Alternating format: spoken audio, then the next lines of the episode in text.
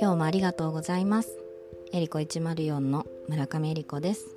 えー、2024年ですね。早々にいろんなことが起こりいろいろ考えさせられる年明けとなったんですけれども、えー、まずは能登半島の地震あと羽田空港の事故で命を落とされた方々のご冥福を心よりお祈りいたします。並びにご家族の皆様に対して謹んでお見舞いを申し上げます。そして今被災されているたくさんの方々がこの厳しい状況が一日も早く収まり平穏を取り戻されるよう心よりお祈りいたします。というところで、えーと、まだまだあの余震も続いているし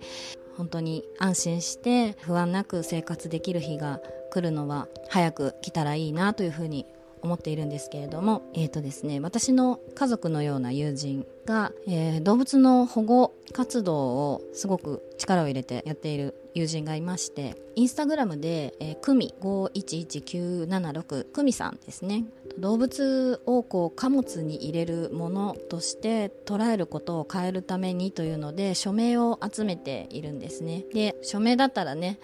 賛同していただける方だったら本当にすぐネットでできることなので、まあ、これ読んでいただいてご賛同いただける方は署名していただきたいなと思って今日はその話をお伝えしました。動物もね命なので、まあ、その飛行機の事故でやっぱ何も持たないで外に避難しなきゃいけないっていうのはもちろん分かっていることなんですけれども赤ちゃんが抱っこできるようにだったら犬とかね猫だって何か方法が あるんじゃないかっていうこうそこを考えるきっかけになってほしいという投稿なので、まあ、あの皆さんいろんな考えがあるとは思うんですが、まあ、その一つのきっかけになればいいなと思っているのでこの投稿をぜひ見ていただけたいなというふうに思っています。多分被災地でも同じようにやっぱ人命が優先でね、あの動物が取り残されちゃってるとかっていうのでその被災地の動物のあのレスキューというかあの一時預かりとかそういう活動も久美さんの投稿には載っているのでぜひこういう情報をねシェアして何かできることがあったら皆さんの力も貸していただけたらなと思っています。今日もありがとうございます。